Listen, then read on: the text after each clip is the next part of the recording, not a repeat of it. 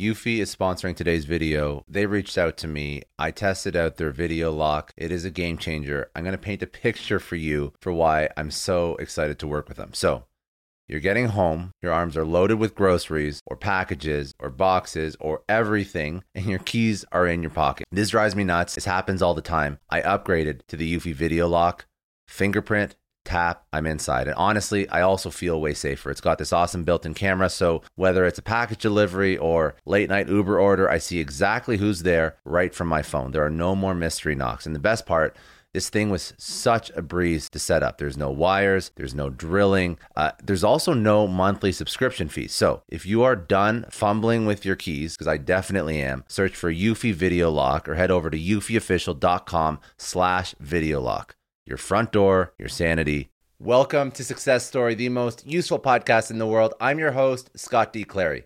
The Success Story podcast is part of the HubSpot Podcast Network. The HubSpot Podcast Network has other great podcasts like Marketing Made Simple, hosted by Dr. JJ Peterson. Marketing Made Simple brings you practical tips to make your marketing easy and, more importantly, make it work. Now, if any of these topics sound interesting to you, you're going to love his show how to write and deliver captivating speeches how to market yourself into a new job, how design can help and potentially hurt your revenue, and how to create a social media ad strategy that works. If these topics hit home and they're things that you want to learn about, go listen to Marketing Made Simple wherever you get your podcasts. Today, you're going to hear me live at Inbound 2022 in Boston, Massachusetts. I bring on Joseph Martin, Eric Siu, and Stormy Simon on stage where we spoke about what it takes to bring a company from zero to a $100 million.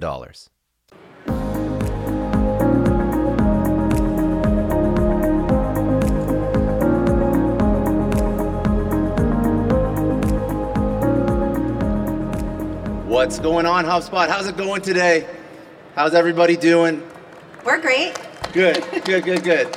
Thank you, thank you, thank you so much for sitting down today. I brought three of my really good friends, and what we what we titled this session was zero to 100 million. And i'm going to walk through all these incredible people and what they've done but what i want you to take away from this and I, I, I have to back up. I got excited that my name's scott clary. I host success story. I host a podcast obviously part of the incredible hubspot podcast network where i speak to some of the most incredible people and i unpack their life their playbook everything they've accomplished the highs the lows the wins and the losses. Now what I want to achieve today, the zero to 100 million, it's not just for somebody that's building something from scratch. It's to learn the lessons of all these incredible people, what they've uncovered at the various stages of their businesses. And hopefully, if you're a founder, if you're a side hustler, you can apply that to your business. But also, if you're an employee, if you're looking for where to land next, you can see what good business looks like and you can make more educated choices so that you don't end up wasting your life and your career. So I want to introduce these incredible people. So just to my left, I have Joseph Martin. Joseph was the founder of BoxyCharm. Now, BoxyCharm is an online subscription beauty service. BoxyCharm made Inc.'s 500 uh, Inc. 500 list as one of the fastest growing companies in the nation in 2018, 2019, and 2020. And in 2020, he sold BoxyCharm for over $500 million to Ipsy. Uh, to the left of Joseph, I have Eric Siu. Now, Eric is the founder of the ad agency Single Grain. He hosts the Marketing School and Leveling Up podcast. They have over 65 million downloads. He also invests in incredible companies like 8 Sleep, Betterment, Lime, and Synthesis. And then to the left of Eric, I have Stormy Simon. And Stormy is the founder CEO of the recently launched Mother Ruggers. Now, that's a new venture in textile, but uh, previous to that, she spent 15 years of her career for the e-commerce retailer Overstock.com. She began her tenure as a temp and eventually rose to the position as president of the nearly $2 billion company in 2013. So first, before we kick this off, let's have a round of applause for these incredible guests. So I want to I want to break down this segment into three three tranches: zero to one million, one to ten million, and 10 million to 100 million and the strategies and tactics that you will deploy at each stage of a business. So I'll, I'll pass it over. I'll pass it over to Joseph. When you're taking something from zero to one, when you're getting something off the ground, what are best practices? What do you have to think about? how do you make sure that that thing has a little bit of runway so you can take it to the next level? So my experience building my first business before BoxyCharm, getting from zero to a million, was kind of like exploratory matter where you don't really know anything. So you start learning how to code, build a website, marketing, buy products, talk to people. You pretty much go without any organized pattern and you try a million things that work or don't work. Eventually, once you accomplish the first million, by then already you, you have kind of like a little pamphlet in your head, all the do's and don't do's. And from there, you can scale the business to 10 or 20 or 100 million dollar. But that first phase is kind of like where you build your intuition for your business. All those little, uh, I would say, unformed uh, moves in your business until you start forming strategies later on. Eric, what about you? Yeah, I'll keep mine brief. Um, so it's a lot of hand-to-hand combat in the beginning, and you are, to Joseph's point, you're trying to figure things out as you go. And some people are like, yeah, you should focus, but I think in the beginning you really are throwing spaghetti against the wall to see what sticks, and you're looking for something that's repeatable. And once you have that, um, then you start to really ramp it. But if you do the math on it, it's it's 83k a month, and let's say you're running a services type of business, you have eight clients paying you 10 grand a month, or you, can chop up the numbers however you may it's actually you'll get there sooner than you think. And I actually do think some people do get um, some people kind of fall into the first million, which some people get fortunate, some people take longer. Um, and Stormy, you have a, a, special circumstance because when you were at Overstock, you weren't building it from scratch. You came in, they were at 18 million. I mean, it's it's it's not not impressive that you went from that to two billion while you were president there, but now you're starting again. Yeah. So you're living it. So so Joseph Joseph had an exit. Eric is is he's already built things and it's running and it's good. You're starting from scratch. So when you started something, what's your take to market from zero to one? So it was very different as an entrepreneur. So I just want to say to all the entrepreneurs out there, even talking about as an entrepreneur, went through Overstock, did that whole thing all fancy.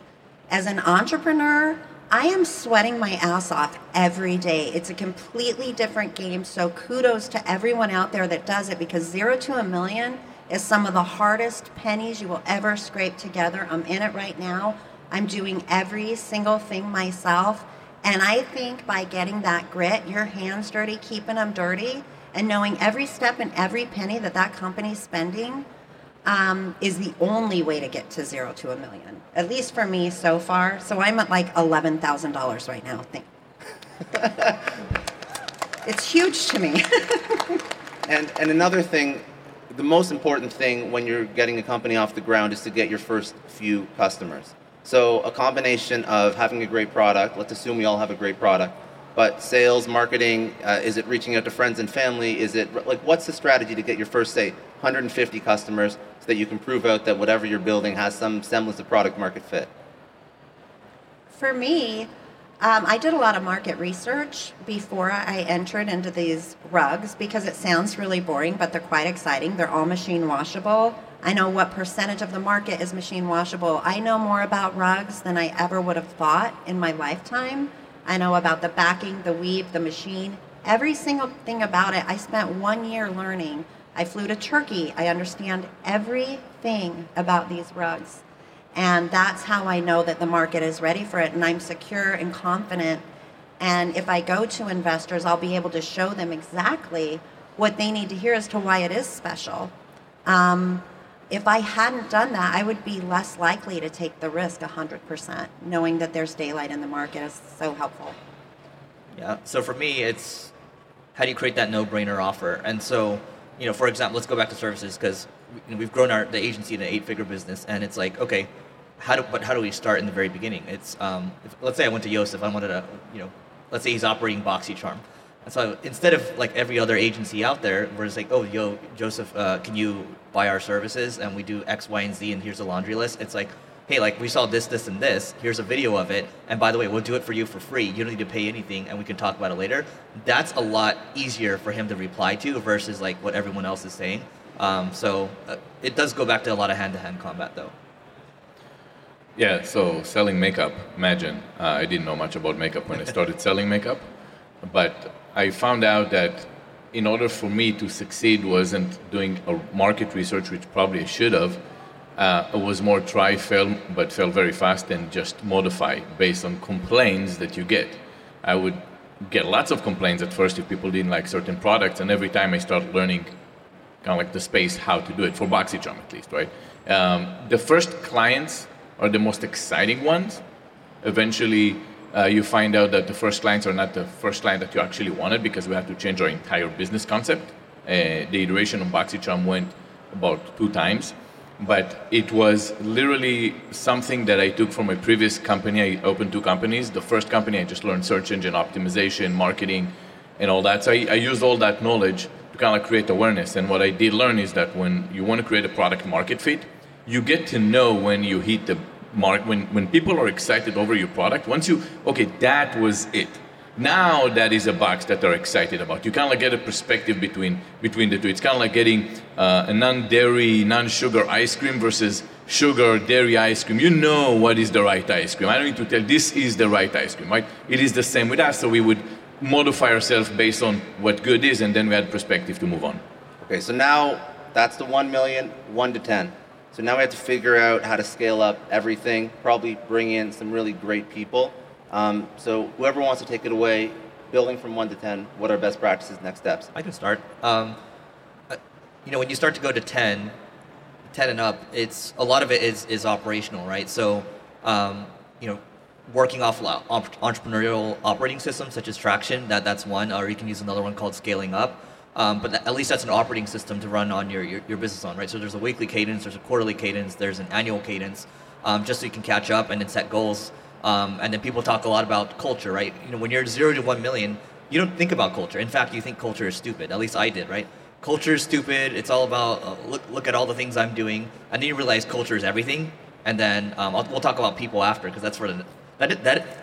Here's the funny thing: even at eight figures, even up to 100, 100 million plus, um, I, did an event last week, and we're just talking with, with a handful of uh, founders, and we're like, you know, at the end of the day, forget all the tactics, forget all the marketing stuff, and it's just like it's all about people. But then nobody wants to hear the talks about people, but like it's all that matters. Yeah. Well, I mean, like if if you, I think that what's going to increase the momentum of you getting to 10 million, 100 million plus is how quickly you adapt and, and, and internalize the idea of finding great people, mm-hmm. finding a culture that works, and we can even define what culture is and what culture isn't, and then making sure that that's going to you know subsidize your skill sets, you know, elevate your growth. But uh, Joseph, when you're when you're bringing to 10 million, you're bringing you're bringing company to 10 million. Um, what do you look for? Like we spoke about operations, people are important, obviously. Um, what's your thing? So for me, it was very simple, uh, very similar to what uh, Eric said you want to increase your sales increase your sales force and it took me a while to understand that. I, I learned that okay i need to actually build a team that can be functional and it was about the operation. It was about building uh, a small business size operation that can sustain the marketing the input of, of requests and then output of product. That was literally what, what it took and it took me years to figure it out. Um, but once you do you scale from 1 million to 10 million right away. It was about two three years uh, to make it. But the transition took some time to actually get it in your head how to actually perform. And then let's talk about people. Who is the best person to bring into the organization at that level? Um, you want to go? I I think the one to ten million, or you know, when he talked about doing that in two to three years. So zero to one million is a grind. Like you're like climbing up the hill, pushing the snowball up the hill. One to ten, you've got you're going to run because of the quickness you're catching speed you're going to be doubling. So you've got to think of that staff almost interchangeable. You know even from the 20 mark when i entered overstock there were different needs at different times for different people and you still don't have the luxury of having a big staff. You know your money's going back in your business at that point. So it's very different to say who it's hard to say who's the right position at the right time because that's a moving target don't get attached to anybody. Your early grunt, grunt, the grinders, like the hustlers, getting your hands dirty in the beginning, they love that, but they may not be the ones to be your executives at five million. But they might be the ones that bled for you in the beginning in different skill sets. So it's tough to say. Could I add something real quick? So one thing that I found helpful, especially from one to ten million, is uh, the concept of a task prioritization chart. So you know, what am I doing that's ten dollars an hour, hundred dollars an hour, thousand dollars an hour, up to a hundred thousand or a million dollars an hour? So that might be M and A, right? Mm-hmm. But ten dollars an hour might be like me um, taking out the trash for Yosef, right? Um, so every quarter, what I used to try to do is um, try to delegate, create a new list of responsibilities because that's what a job is, right? And try to delegate fifteen to twenty percent. But um, but I, I think the, the point is there's no there's no one clear cut. Um, And and you and you obviously you're taking on your highest value tasks as an entrepreneur Correct. founder, and everything else that is potentially a lower value task that isn't that you know that hundred dollar per hour task. That's what you're finding somebody for. It could be gig economy. It could be hiring internal. And uh, Joseph, I'll let you answer for for people as well. But I also want to flip the script and understand when employees are starting to look for startup opportunities and they're starting to go into companies potentially what are some of the red flags they should look for that maybe founders are exhibiting where they shouldn't land there because that's not going to be helpful for their career I think when you walk into an office, you can tell the vibe. That's the first thing. The second thing is you need to see if the company is growing. You're allowed to ask questions. You're interviewing the company the same way they interview you, and that's actually it's something I like to see from people because they know their worth. They're about to go and put the best hours in the day, the best years of their life in that company, and they want to make sure that there's a vision. And it's okay to interview whoever you speak to what is the vision from the company do you have any pillars? What is the, the main goal for the company? It's important to ask those questions. And what about for hiring for hiring the right people? When you hire the right people you'll get experience. I don't think those two minutes that we have are going to be enough to learn but i think learn one thing. If they're not good fire them faster than your competition. If you retain the, the, the role I know a lot of entrepreneurs listen to this show, and NetSuite has been a huge supporter for entrepreneurs, for business owners, because there's one thing that we all know business is about making money and it's about your bottom line. And the less you spend on the nuts and bolts of running your business, the more profits you keep. But these days, everything is costing more supplies, people, shipping. It squeezes your margins, and I've been there, juggling multiple systems for finance, inventory, you name it each with its own costs and its own set of headaches. That's why I made the switch to NetSuite by Oracle. It's changed our company. Think about it. NetSuite is one of the top financial systems out there. It puts your whole business on one platform accounting, finance, the works, one data source for everyone. There's no more mismatched info. And because it's in the cloud, it slashes your IT costs. No more servers, no more updates. Just access NetSuite from anywhere. With one integrated suite, your overhead drops big time. And here's the real win efficiency. Everything's connected in NetSuite. Costs are ridiculous lately. Find a proven way to reduce your expenses and get better performance out of your team. It's a no brainer, and that's what NetSuite offers. Over 37,000 companies have figured this out already. You have to join them. Right now, through to April 15th, NetSuite's got an incredible, flexible financing plan. Check it out and see the savings yourself at netsuite.com slash Scott Clary. That's netsuite.com slash Scott Clary. I don't know about you, but the idea of being harassed, scammed, or even worse, all because somebody found my personal information online, that's terrifying. Our political opinions, our addresses, even stuff about our families, it's out there for anyone to grab. And did you know that data brokers are allowed to sell information on over 98% of Americans? It's scary stuff. That's why I've partnered with Delete Me. I personally use Delete Me. They're a big friend of the podcast because I put myself out there online. So safety is a huge concern. It's really scary how easy it is to find someone's details and information, but Delete Me creates a layer of protection that we all need. You tell Delete Me what you want gone, and they make it disappear from those sketchy data broker sites. And Delete Me doesn't stop. They constantly monitor the web to keep your information off those lists. It's like having a privacy watchdog that never sleeps. You need to take control of your data and keep your private life private by signing up for Delete Me. They're giving a special discount for all Success Story podcast listeners. Get 20% off your Delete Me plan when you go to joindeleteme.com slash success and use promo code success at checkout. The only way to get 20% off is to go to joindeleteme.com slash success and enter code success at checkout. J-O-I-N-D-E-L-E-T-E-M-E dot com slash success. Hey everyone, I just want to take a second and thank the sponsor of today's episode, Heaven Hill Bottled in Bond Bourbon. Now, I don't have a lot of liquor sponsors on this show. Heaven Hill Bottled in Bond is actually one of my favorites. I've drank it for a few years now, and this is why we actually decided to work together. Heaven Hill Distillery, family owned since 1935, is a great entrepreneur story too. So there's five brothers.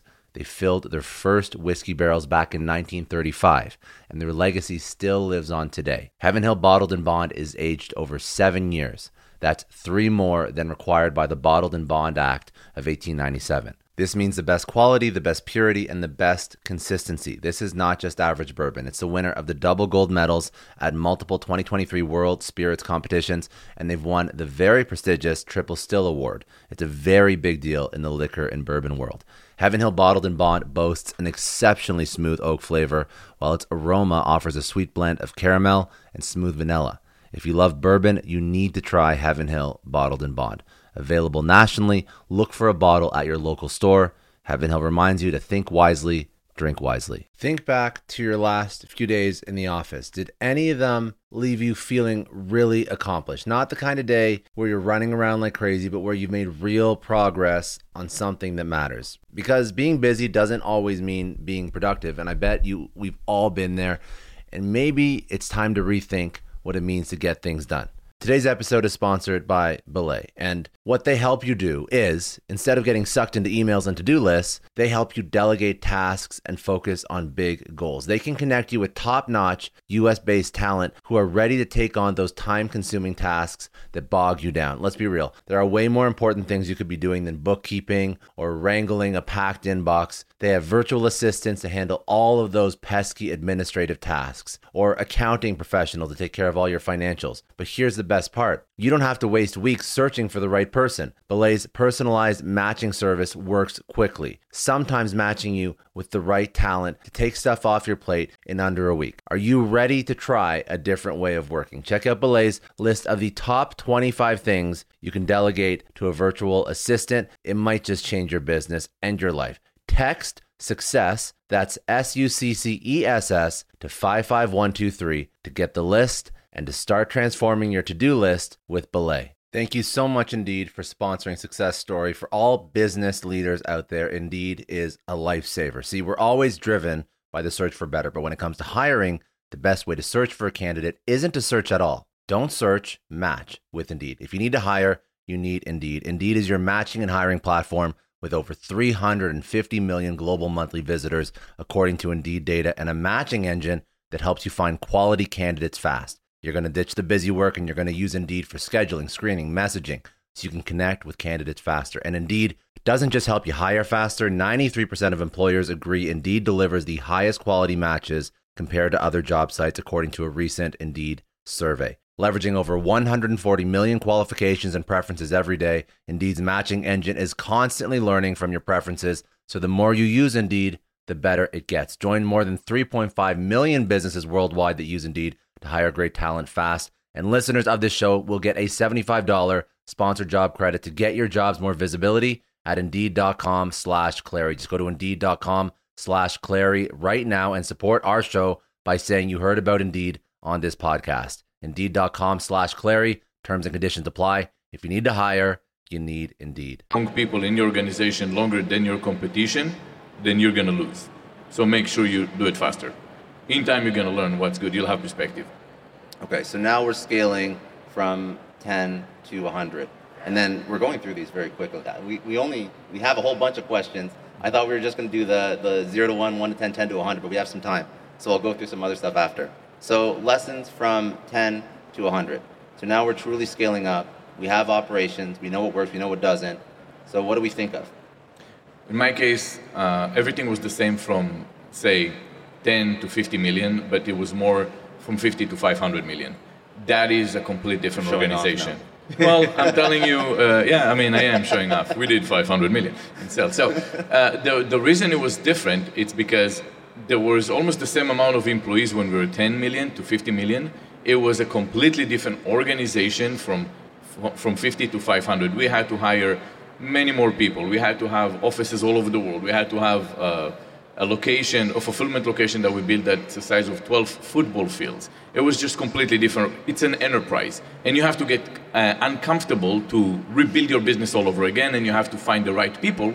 Touching what you said, you want to bring a person that have been in a business that has transformed from say 10, 20 million to a billion. Person that have seen the transformation is a person that you want to be next to you that can tell you this is the time when you actually change it up. This is what you do now. So once you find that person, it's a lot easier for you to hire corporate people with experience of a startup as well. Okay, good. So, uh, Eric, from 10 to 100. Yeah, so you know, interesting. When we're in the, the speakers lounge a little bit ago, um, we were talking to a friend, and uh, you know he bootstrapped his company, right? And um, you know now it's doing nine figures a year. And the playbook, literally, that I, I talked to you guys about is is hiring people that have been there, done that. Um, and here's the thing, like, you know, when I talk to a lot of people that, that have done that, it's like, no, it's still a crapshoot, right? It's still you're still lucky if you're 50-50, if you, if you get 50% of them right. And so, um, like I mentioned earlier, it's all about people, right? And then when you when you hear like a Yosef or anybody that's taking a company to a billion plus or so, they just talk about people and culture, and you hear the same thing, but it's just not as sexy to hear anymore. But literally, that's what it is. And here's the thing: you, if you're the you're the CEO, you're the founder, you're the best recruiter, and so like you know a lot of the irons that I have in, in, the, in the fire right now, like these are people that you're gonna pay um, four or five hundred, six hundred, seven hundred thousand a year, and then add on bonuses on top. Like here's the thing: when you're paying this people this much, actually at the end of the day, you find that the quality does get better. Um, at least that's what I found. So, Stormy. One would hope. Yeah, I would hope so too. if you get six hundred thousand a year, you better do a dang good job. Um, what was the, oh, 10 to 100 10 million? To 100. Outrageous growth. Like I would, I would think during that time for me at Overstock, there was so much focus on the details, on the dollars that you're spending. Like I can't stress that enough. Those pennies, when you're at 100 million and you can tweak something out of your customer service cost, that slight percentage, you'd be surprised at the payoff that gets. And those were some of the wins um, that I was able to do in our early days was just find that little piece that you might turn the knob a little and bring in just a couple pennies per motion, per transaction, whatever it is. But those start adding up at 100 million. So, in addition to finding your people, your operations that you're setting up now become extremely important. Those things you were like, oh, yeah, David does that. Out in the warehouse, David does it. You better go get up in David's stuff. What exactly is David doing? Because before, you know, when he's doing the job of five people because the business isn't there, and then all of a sudden it's worthy. It happens quick. And uh, those pennies, I'm telling you, I did half my success stories were literally digging in an Excel spreadsheet and going, there it is. If I tweak that, a bunch of stuff in the whole system will come out. And that system starts getting big at 100 million, bigger at 500 million. Founders can't look at everything at that time.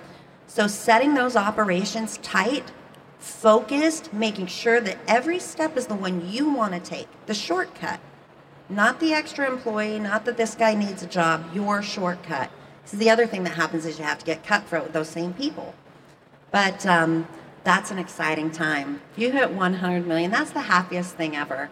10 million's the best, but 100 million is some good times. So say we go into a few different business topics, and I want to. So I'm going to go into marketing and sales. I'm going to go into people. I'm going to go into biz ops, and then I want to pull out some trending topics in each and just get your opinion on on these items. Okay, so for marketing and sales, I want to go a step further than social. I want to go into community. I wanted to I want to go into community building because I think Dharmesh was speaking about community the other day. It's a very trending concept, but I think it's a, very hard for somebody who's in a marketing organization to figure out how to build it properly. So, what does community really mean? How does it go a step further from, from social media? And why is it so important for your business? How do you build it? How do you leverage it? So, a community is a group of people with the same interest, in the same space activating together. That's how we formed our community. That's how we decided to look at this. There was a way where we said, okay, we have a community, but it's coming organic. Can we actually engineer it? So the space, mostly today you'll see it in, um, in Discord groups. You can find Facebook, groups, that's the digital space. And then the next phase for that is going to be let's do meetups. So once you do it, you have to think that in a community, in order for the community to be passionate, it needs to be not how many people are there, it's how passionate the people are there. I much rather have a group of 50,000 super advocate that don't stop talking about my company versus 6 million that knows about me. So that's a community. How did you, how did you build yours for BoxyCharm? Uh, I was breaking my back for many years. What, what, what I did was in 2017, I found out that uh, there are Facebook groups and they talk about BoxyCharm every month. So I joined them and I told them I'm the founder. I'll let you know before anyone else what's going to be next month in a box. Everyone wanted to join those forums and I ended up supporting them also on our channels. But what I ended up doing was I would join those forums and let them know that anyone that would open and organically their own fan page on Instagram or Facebook group, I will do live with them. I will help them build their community. And every month, about three times a month, I would jump into those communities.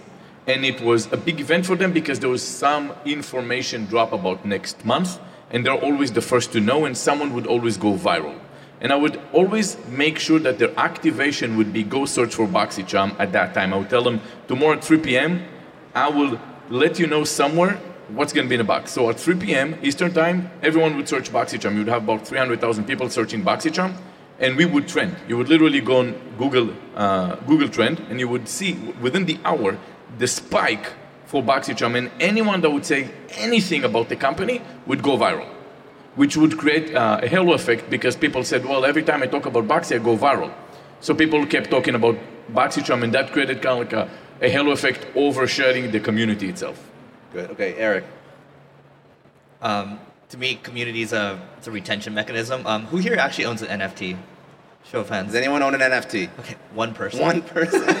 okay, wrong So, conference. Let, let me give you an example. Um, so I we, we launched an NFT project uh, maybe a month ago or so, and um, here, here's how you break it down. It's, it's product-led growth, but for NFTs, right? It's, so we, we launched a free NFT, and um, you know our Discord went to 8,000 people, right? So imagine launching something, people want to keep it, and then um, now we have a vibrant Discord with 8,000 people that are engaging. And the way I look at it is, if you're trying to keep people, the name of the game is retention, right? I think a lot of us are here are, are in subscription, right? And if we want to keep people here, people buy your product, but what happens at the end of the day is they actually end up staying for the community, which is actually what happened with uh, with BoxyCharm. So that's how I look at it. I think um, if you want to, you know, extend, you want good net dollar retention or whatever it is, um, you have strong community. Stormy? Well, your commu- communities are interesting right now, right? Because we start on social media, then we all found each other, and then we can hashtag to find each other. So it's like we can participate as consumers in all the communities that we want. So for the, you know mother ruggers, how am I going to build a community? Well, first of all, you have to be a mother rugger, which I can tell you guys are. You know, these are rugs that you live on, live with. How do you build a personality for a rug? I'm actually struggling with this right now, but we're starting to find our stride. Like, how do we do it? Well, we'll probably NFT these babies. Like, we have really cool ideas, but the community for something like, you know, I don't have a subscription box, um, is trying to create a brand and get people interested. And once they're interested, they can learn about how we make them and why it's good and how, you know, mindful we are of the universe and what we're actually doing. Um, and that's where I'm coming from is like to build something of value that attracts the people versus go to the people first. And I think it's finding those people and, and continuing to mhm. serve them, right? yeah, serving going. them. I mean, hashtag listening to them. ruggables. That's where I'm going. 100%. Yeah, that's you know that's that's where you go. So you find those people that are engaging in other like-minded places and make yourself known.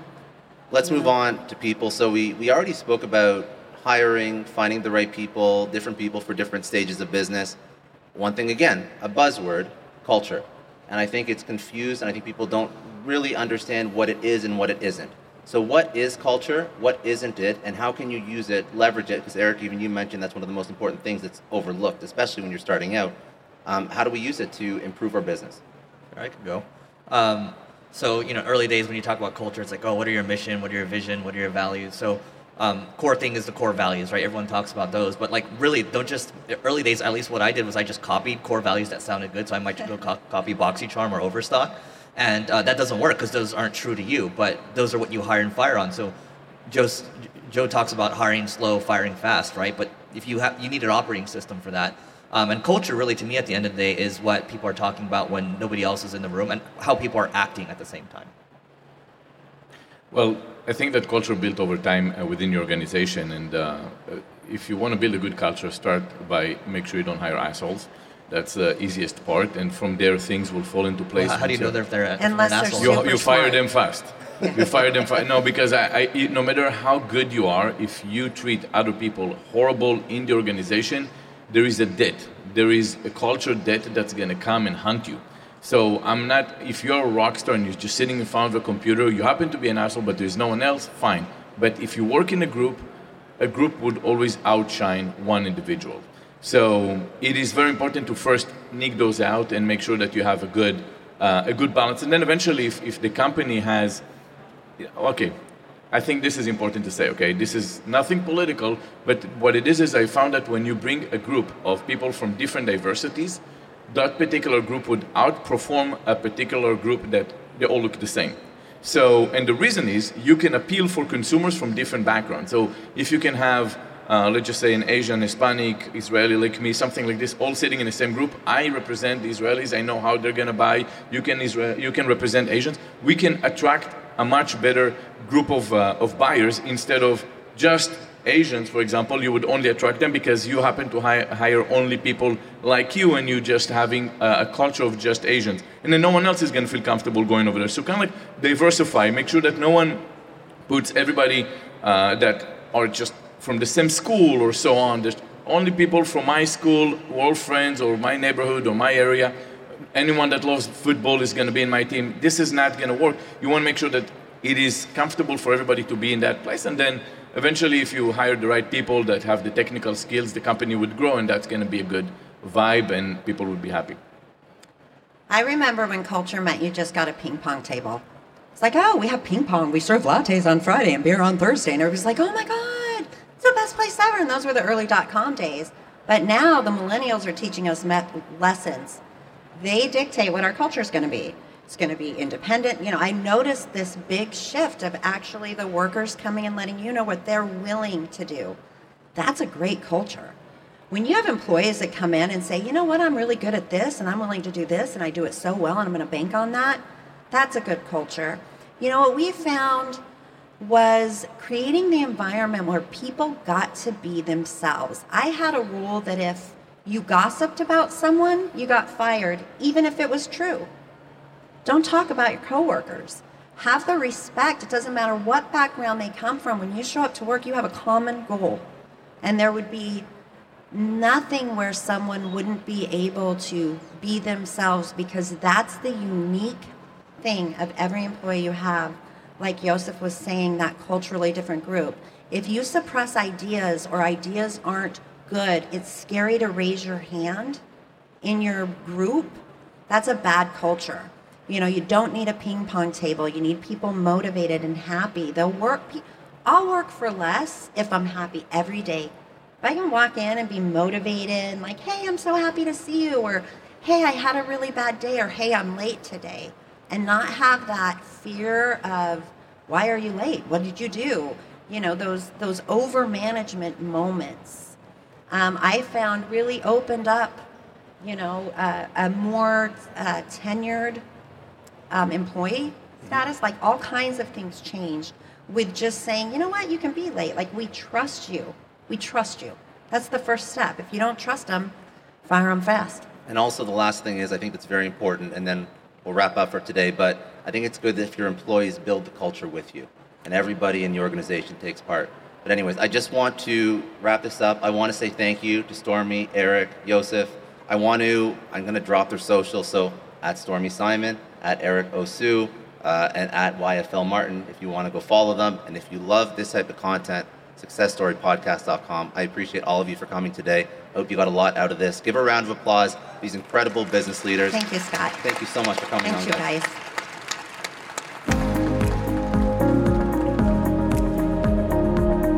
I know a lot of entrepreneurs listen to this show, and NetSuite has been a huge supporter for entrepreneurs, for business owners, because there's one thing that we all know business is about making money and it's about your bottom line. And the less you spend on the nuts and bolts of running your business, the more profits you keep. But these days, everything is costing more supplies, people, shipping. It squeezes your margins, and I've been there, juggling multiple systems for finance, inventory, you name it each with its own costs and its own set of headaches. That's why I made the switch to NetSuite by Oracle. It's changed our company. Think about it. NetSuite is one of the top financial systems out there. It puts your whole business on one platform accounting, finance, the works, one data source for everyone. There's no more mismatched info. And because it's in the cloud, it slashes your IT costs. No more servers, no more updates. Just access NetSuite from anywhere. With one integrated suite, your overhead drops big time. And here's the real win efficiency. Everything's connected in NetSuite costs are ridiculous lately. Find a proven way to reduce your expenses and get better performance out of your team. It's a no brainer, and that's what NetSuite offers. Over 37,000 companies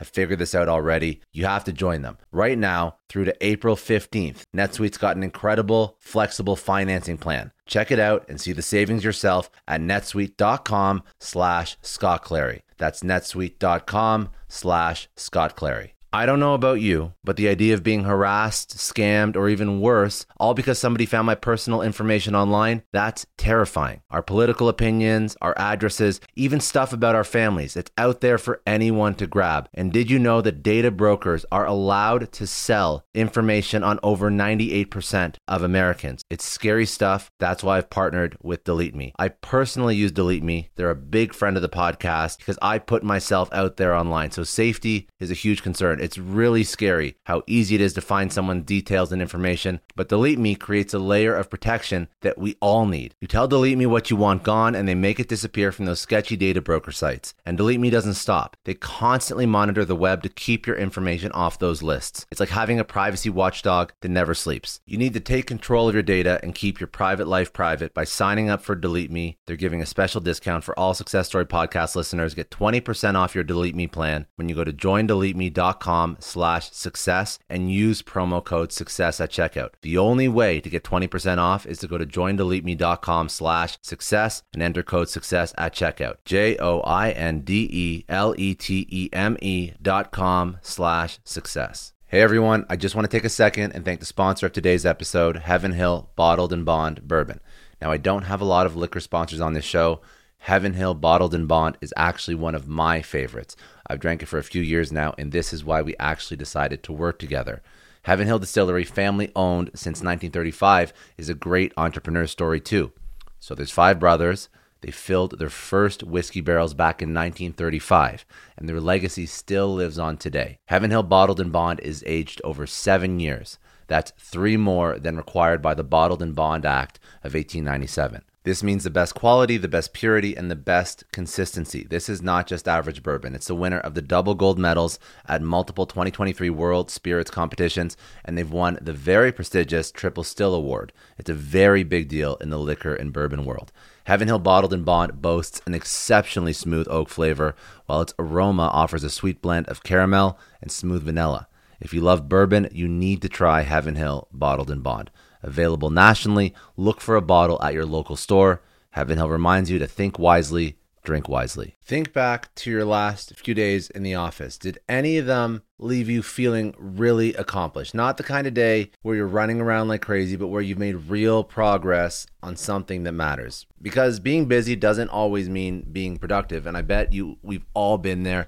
And maybe it's time to rethink what it means to get things done. Today's episode is sponsored by Belay, and what they help you do is instead of getting sucked into emails and to do lists, they help you delegate tasks and focus on big goals. They can connect you with top notch US based talent who are ready to take on those time consuming tasks that bog you down. Let's be real, there are way more important things you could be doing than bookkeeping or wrangling a packed inbox. They have virtual assistants to handle all of those pesky administrative tasks, or accounting professional to take care of all your financials. But here's the best part you don't have to waste weeks searching for the right person. Belay's personalized matching service works quickly, sometimes matching you with the right talent to take stuff off your plate in under a week. Are you ready to try a different way of working? Check out Belay's list of the top 25 things you can delegate to a virtual assistant. It might just change your business and your life. Text success, that's S U C C E S S, to 55123 to get the list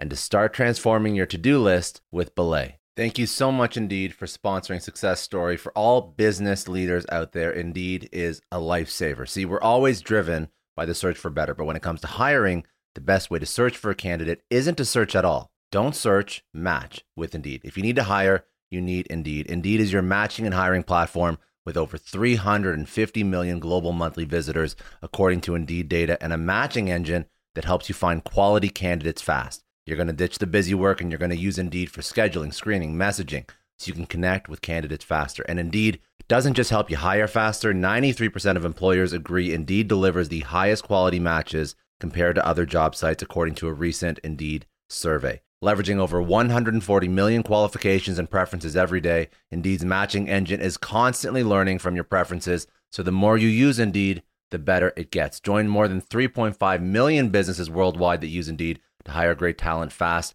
And listeners of this show will get a $75 sponsored job credit to get your jobs more visibility at Indeed.com slash Clary. Just go to Indeed.com slash Clary right now and support our show by saying you heard about Indeed on this podcast. Indeed.com slash Clary. Terms and conditions apply. If you need to hire, you need Indeed.